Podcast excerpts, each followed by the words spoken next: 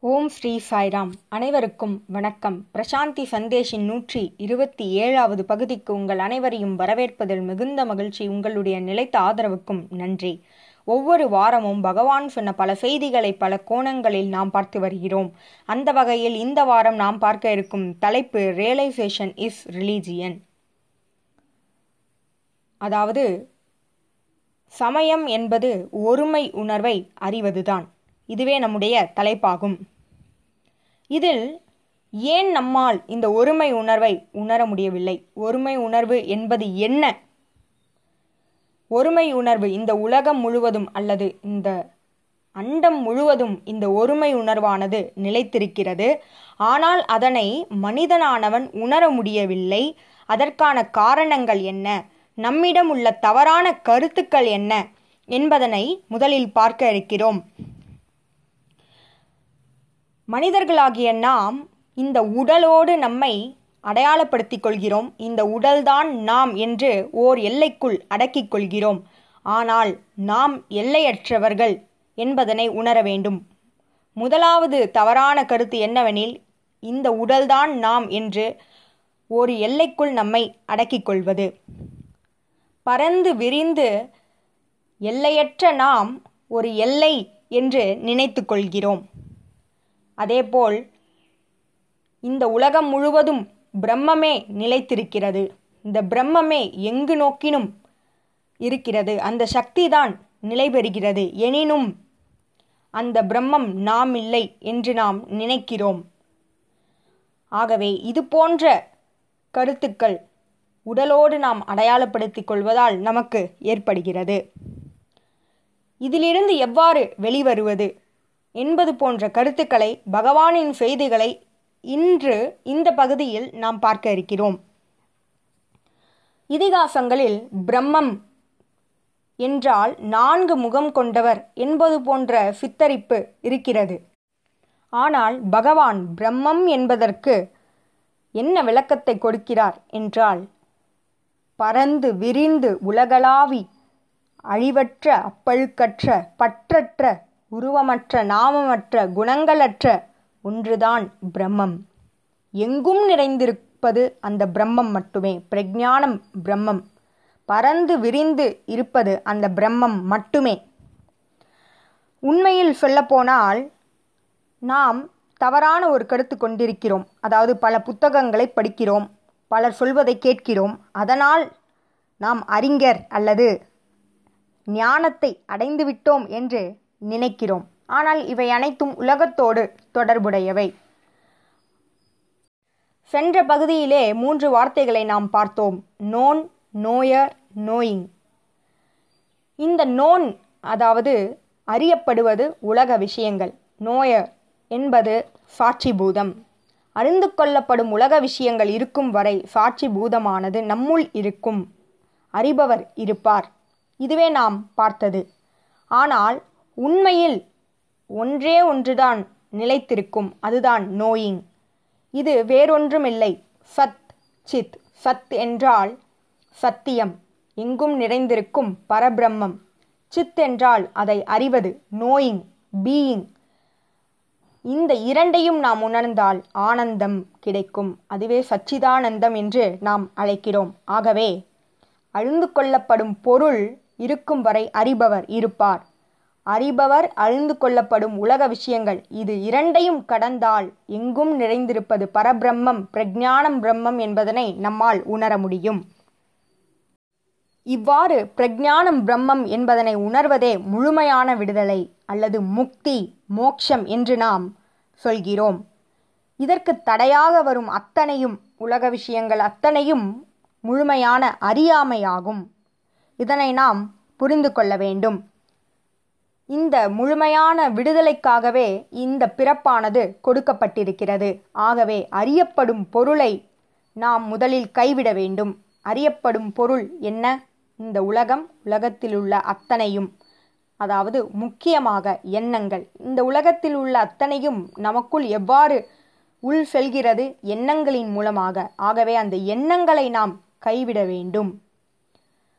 இந்த உலகத்தின் மீது உள்ள அந்த விஷயங்கள் எண்ணங்கள் மூலமாக நம்முள் வருவதால் அந்த எண்ணங்களை கைவிடும் பொழுது ஆழ்ந்த அமைதியானது நம்முள் நிலைபெறும் இந்த உலகப் பொருட்கள் இல்லையெனில் அறிபவர் அதாவது சாட்சி பூதமானவரும் அங்கு இருக்க மாட்டார். இது இரண்டையும் கடந்து செல்வதே ஞானத்தை அடைவதற்கான வழி. ஞானம் என்பது எங்கும் நிறைந்திருப்பது ஒரே ஒரு ஒரே ஒரு தெய்வம்தான் அதாவது பரபிரம்மம் என்று அழைக்கப்படுவது பரமாத்மா.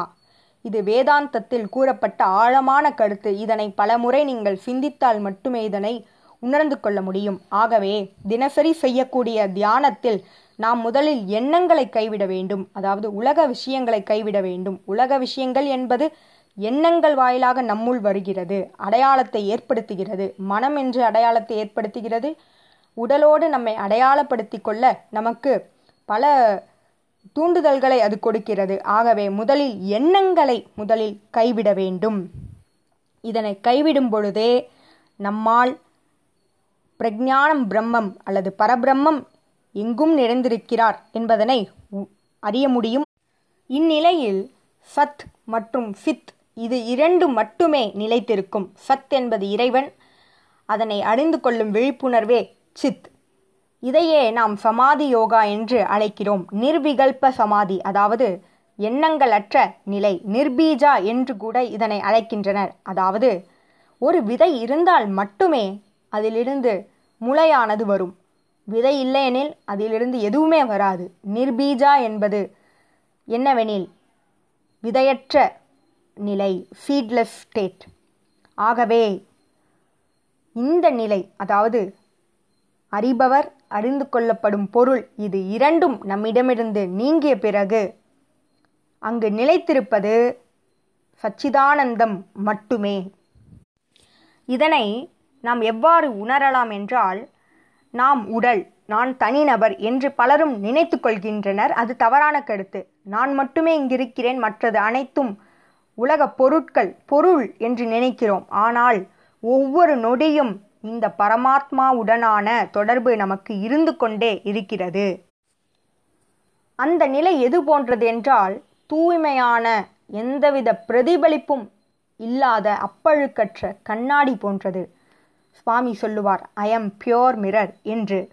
ஆகவே இந்த நிலைக்கு முடிவும் கிடையாது தொடக்கமும் கிடையாது எல்லையும் கிடையாது. சரி நீங்கள் கேட்கலாம். அப்படியென்றால் இந்த உடல் என்பது என்ன? இந்த உடலுக்குள் எல்லையற்ற பரமாத்மா உறைந்திருக்கிறார் நிலைத்திருக்கிறார். இதனை உணர வேண்டும். இதுவே சனாதன தர்மத்தில் கூறப்படுவது. எவ்வாறு ஒரு மண்பானையை நீருக்குள் மூழ்க வைத்தால் அந்த நீரானது உள்ளே சென்று வெளியே வருமோ? அதுபோல பரமாத்மாவுடனான தொடர்பு நமக்கு ஒவ்வொரு நொடியும் இருக்கிறது. அதற்கு ஆதாரம் நம்முடைய சுவாசம். அதனை நாம் புரிந்து கொள்ள வேண்டும். ஆனால் நாம் என்ன நினைத்து கொள்கிறோம் என்றால் இந்த உடலுக்கு எல்லை தோல் என்று நினைத்து கொள்கிறோம். ஆனால் இந்த தோலானது சூரியன் இல்லாமல் செயல்படாது. அந்த எல்லையற்ற சூரியனே ஆதாரம். அதேபோல் நம்முடைய சுவாசத்திற்கு எல்லை இந்த உறுப்பாகிய மூக்கு என்று நினைத்து கொள்கிறோம்.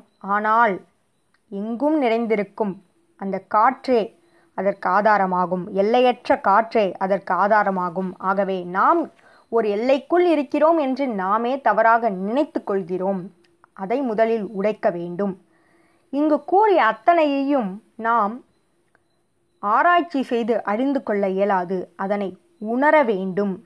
சமயம் என்பது அறிந்து கொள்வதல்ல உணருதல். ரியலைசேஷன் இஸ் ரிலீஜியன் சமயம் என்பது உணர்ந்து கொள்வது. எதை உணர்ந்து கொள்ள வேண்டும்? ஒருமை உணர்வை எங்கும் நிறைந்திருப்பது பரபிரம்மம் என்பதனை உணர்ந்து கொள்ள வேண்டும். இந்த பிரம்மமே எங்கும் நிறைந்திருக்கிறது. இந்த சிருஷ்டி முழுவதுமே அது மட்டுமே நிலைத்திருக்கிறது. சத். சத் என்பது தெய்வீகம். அது மட்டுமே நிலைத்திருக்கிறது. இதனை உணர வேண்டும். சித்.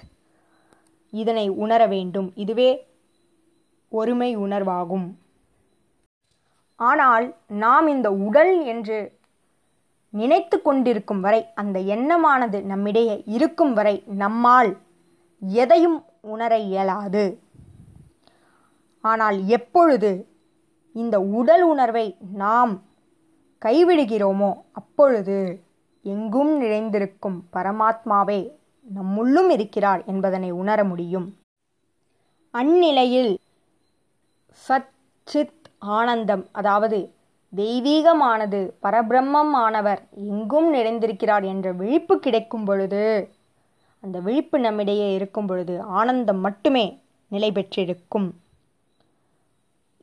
இந்த ஆனந்தமானது நிலைத்திருக்கக்கூடியது என்றுமே முடிவுடாதது. ஆனால் இந்த உலகத்தில் கிடைக்கக்கூடிய இன்பங்கள் சந்தோஷம் என்பது சிறிது நேரம் மட்டுமே இருக்கக்கூடியது. அதன் பிறகு துன்பமானது பின்தொடரும் நிழல் போல. ஆகவே ஆனந்தம் வேறு சந்தோஷம் வேறு. ஆனந்தம் என்பது பரபிரம்மத்தை உணரும் பொழுதே நமக்கு அந்த பரபிரம்மே நாம் என்பதனை அறியும் பொழுது அந்த விழிப்பு கிடைக்கும் பொழுதே நம்மிடையே ஏற்படும். இதனை நாம் புரிந்து கொள்ள வேண்டும். இதனையே சனாதன தர்மமானது போதிக்கின்றது. வாழும் முறையையே சனாதன தர்மமானது போதிக்கிறது. உபனிஷதங்கள் போதிக்கிறது. ஆகவே நம்முடைய எண்ணங்களை கைவிடுவோம். அந்த எண்ணங்களை குறைப்போம். அதனுடைய வீரியத்தை குறைப்போம். அதுவே முதற்படி. இன்று நாம் பார்த்தது ரியலைசேஷன் இஸ் ரிலிஜியன் சமயம் என்பது ஒருமை உணர்வை அறிதல். எங்கும் நிறைந்திருக்கும் பரபிரம்மத்தை அறிதல். ஏன் உணர வேண்டும்? அவ்வாறு உணரவில்லை என்றால் அடுத்த பிறப்பு நிச்சயம். இந்த பிறப்பு இறப்பு சுழற்சியானது நிகழ்ந்து கொண்டே இருக்கும். ஆகவே நாம் பரபிரம்மம் என்பதனை உணர வேண்டும். இதுபோல பல செய்திகளோடு உங்களை அடுத்த வாரம் சந்திக்கிறேன். ஜெய் சாய்ராம்.